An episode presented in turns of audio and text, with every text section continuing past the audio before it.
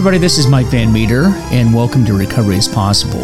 And this episode of Recovery is Possible is brought to you by Retreat Behavioral Health, where there are endless possibilities for recovery. Retreat provides quality care at their leading mental health and substance use treatment centers, which are designed to offer patients truly personalized and comprehensive programs that are tailored to their needs. So, Retreat Substance Use and Mental Health Treatment Centers in Palm Beach County, Florida, Lancaster County, Pennsylvania, New Haven, Connecticut do everything in their power to ensure that patients receive the highest quality treatment in a safe and comfortable setting. So, reach out today at retreatbehavioralhealth.com or call at 855 802 6600 for more information. Uh, good folks, and reach out to them if, if you need help. That's uh, retreatbehavioralhealth.com. Folks, and today I want to talk about this idea of powerlessness over addiction. You know, you hear that a lot uh, in 12 step recovery circles. And, um, you know, I get that question quite a bit from patients. You know, are we powerless over drugs and alcohol? And um, is this a disease or is it really a moral issue? And I've talked about this before. And, you know, really it's a little bit of both if you think about it. And the reason why I say it's a little bit of both is because in the beginning, when you don't know about the disease model of addiction and you're not aware of the genetic pre uploading that exists and how your brain is being hijacked, um, that is a decision that you make to to use drink or drugs in the beginning. But you know, really, what happens is your brain becomes hijacked, and there's a lot of changes that happen in your brain, and people need to understand that. And when that change occurs, then it's very very difficult to stop using drugs or alcohol without some pretty serious inter- intervention and changing of your life. So, you know what? Um, so this whole concept of powerlessness, you know, suggests that addicts have lost the ability to control uh, their drug or alcohol use and that addiction's taken over their lives. And I think that anybody that has come into a treatment center completely understands that. When we talk about step one of, of uh, Alcoholics Anonymous, for example, that step one covers this idea of powerlessness and unmanageability, powerlessness and unmanageability. And we understand when we come into a treatment facility that our lives have become unmanageable. I don't think there's any question about that.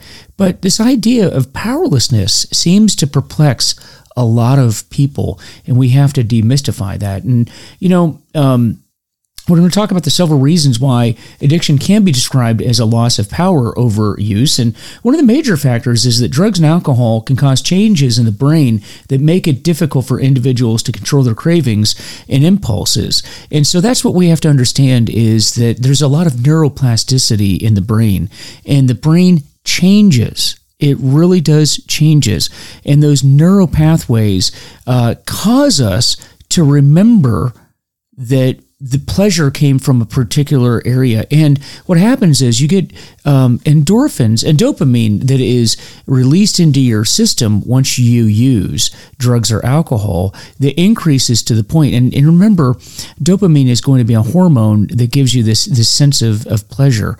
And when we keep spiking dopamine levels in our system, those dopamine levels can uh, actually outpace dopamine levels released regard in relation to things that other things that we do that are pleasurable. For example, the sex act.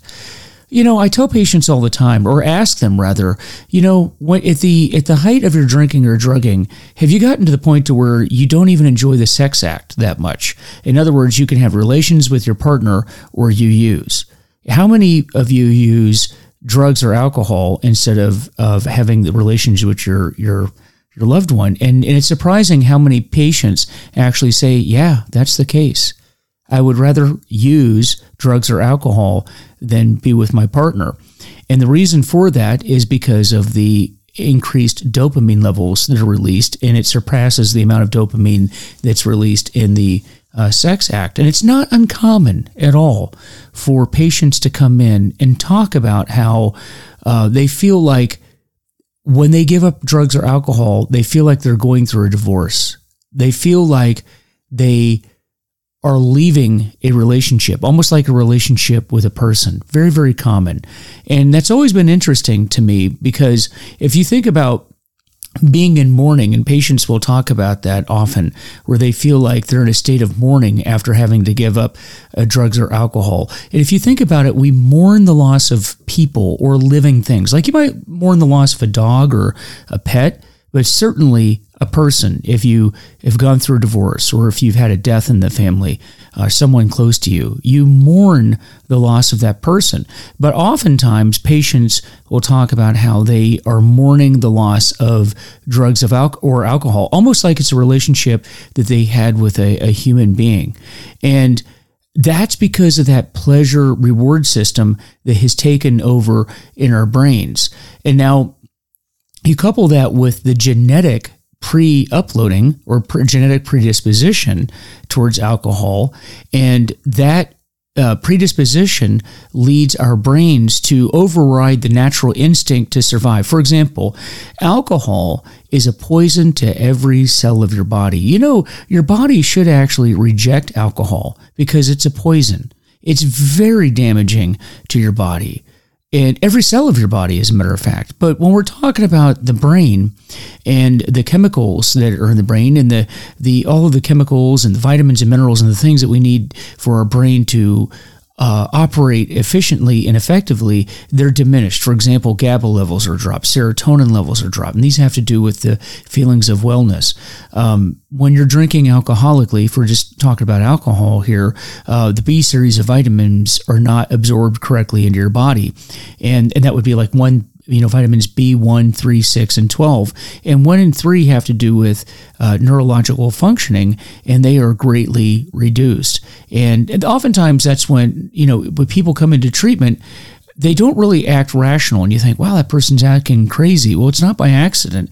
It's because their brain has been de- de- you know it, it, it's deleted the vitamins and the minerals that it's needed to operate effectively and that has to be restored. That's why when you come into a treatment center oftentimes uh, you're given massive doses of vitamin vitamins like niacin, thiamine, uh, the B series of vitamins, and th- those are put into your system to try to restore your body to its uh, home- restore it to homeostasis and get your brain operating correctly again.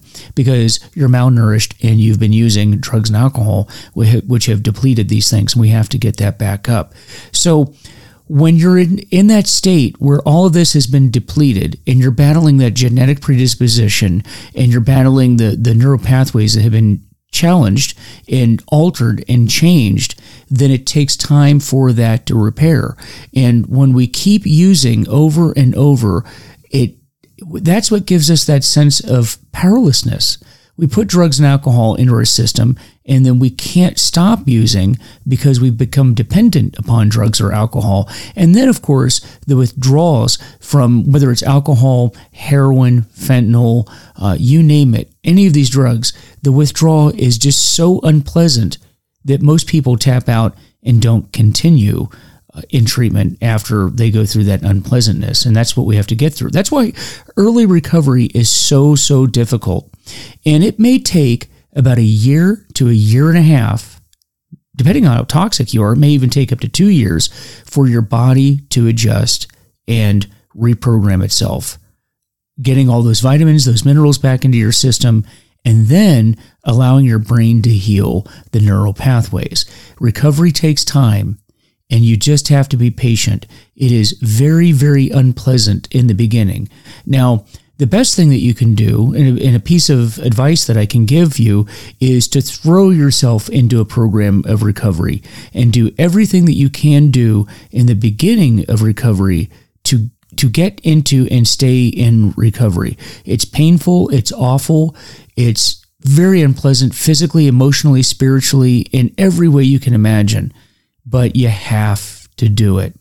And the sooner you get into recovery, the better the sooner the better, and the longer you can stay abstinent from drugs or alcohol, the better off you're going to be, and the higher the likelihood that you're going to get into long-term recovery if if uh, if that's something that you desire. Right now, instead of sort of like trying to reduce the amount that you use, it's best to just try to not to use because what happens is when you put drugs or alcohol into your system, it alters your perception. You become a different person, do you not?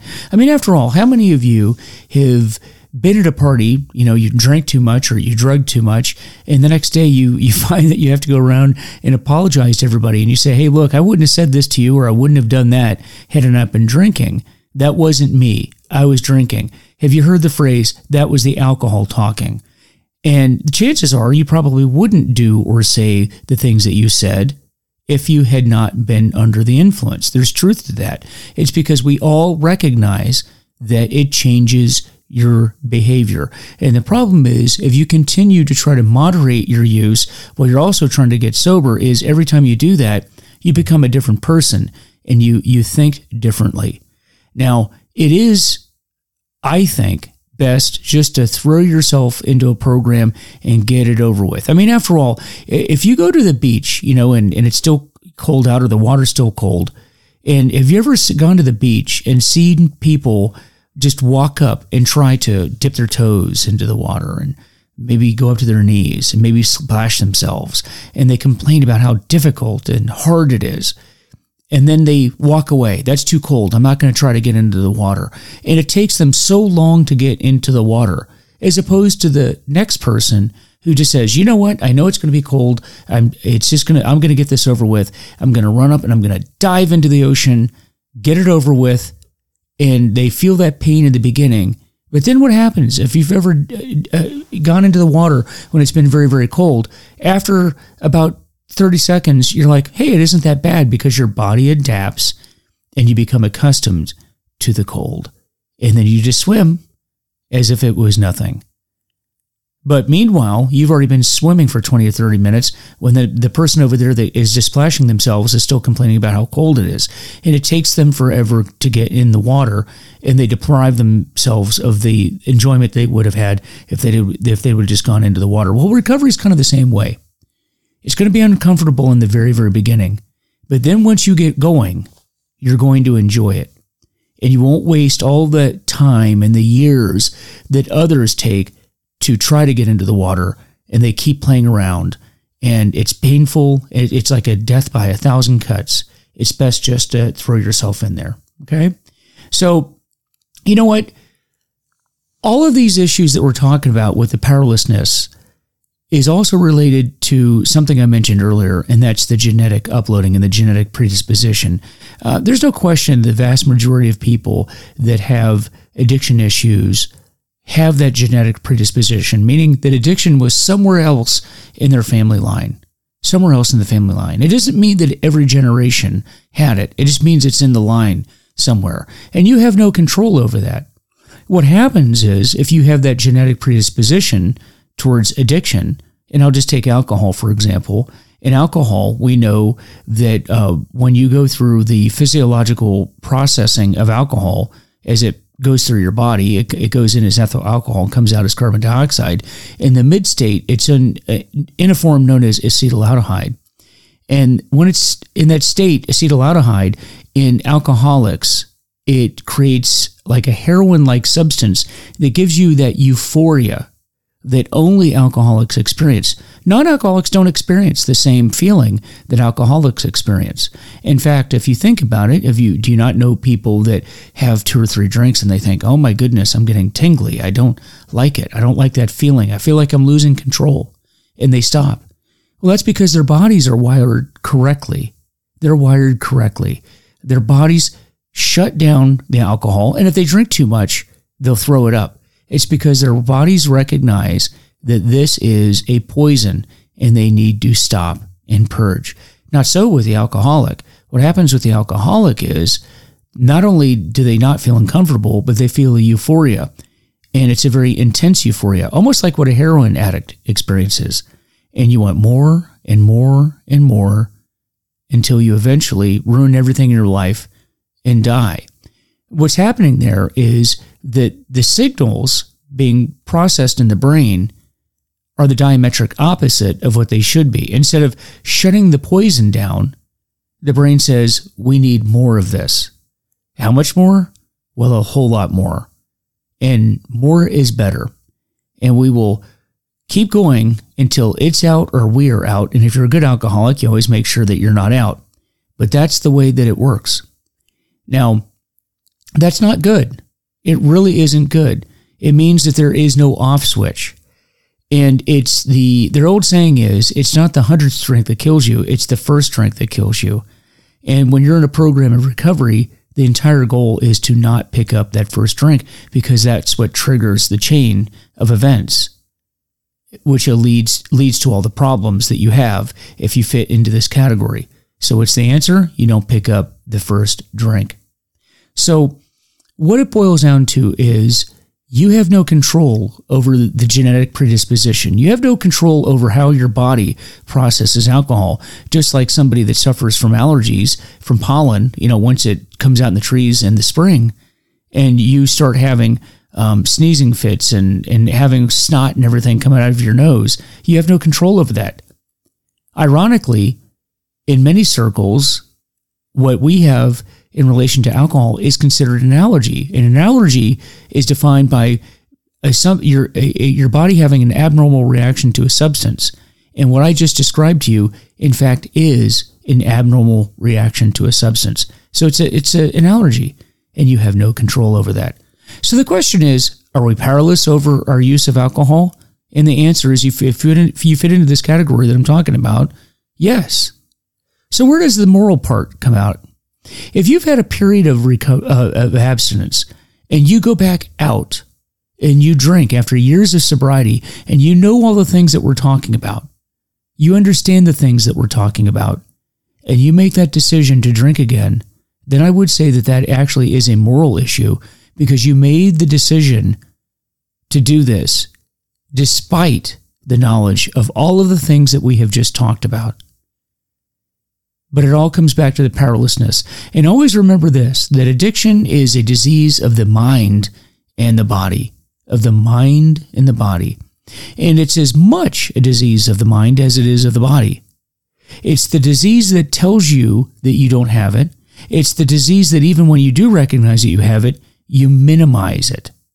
That's why we always come up with excuses. It's not that bad. Alcoholics don't drink beer. They drink hard liquor. That's a myth. I'm a functional alcoholic. If you even have to use that phrase, you're not functional. There's nothing functional about it. And in fact, I always challenge the patients that if I, you know, I always ask them if I was to bring your your loved one in here, your children or your significant other, do you, and I said to them, that you told me you were a functional functional alcoholic, what would their reaction be? And almost to a person, they all start giggling and go, "Yeah, he or she would have something else to say about it, or certainly the children." There's nothing functional about it, and the reason why we use that term is because we want to minimize it. Our brain doesn't want us to realize that it is bad, that it is as bad as it is. So, folks, if you're in this category, you're powerless over drugs and alcohol and the best thing to do is to stop and get, get, get into a program that will help you stay stopped. And that's a, that's a community. That's a recovery community. People that are supporting you. If you need to get a therapist and work on uh, the causes for you wanting to numb out, wanting to escape, wanting to isolate, we need to address those issues as well. And that's very important that we do that. But if you are someone that has even needed to consider stopping, you probably do need to stop. And that really is the definition of powerlessness over this. Because if we could stop of our own willpower, we would have, but we can't. And that's why we need help. We need support. We need guidance. We need community. That's what recovery is all about. And so, folks, with that, this episode have has been presented to you by um, Retreat Behavioral Health, where there are endless possibilities for recovery, and there really are. Retreat provides quality care at their leading mental health and substance use treatment centers, which are designed to offer patients truly personalized and comprehensive programs that are tailored to their needs. So, Retreat Substance Use and Mental Health Treatment Centers in Palm Beach County, Florida, Florida, Lancaster County, Pennsylvania, and New Haven, Connecticut do everything in their power to ensure that patients receive the highest quality treatment in a safe and comfortable setting. So reach out today at retreatbehavioralhealth.com or call at 855 802 6600 for more information. And folks, with that, this is Recovery is Possible. I'm Mike Van Meter. Thank you for joining me tonight. I know you got a lot out of this. Guys, you can do it. Recovery is possible. See you next time.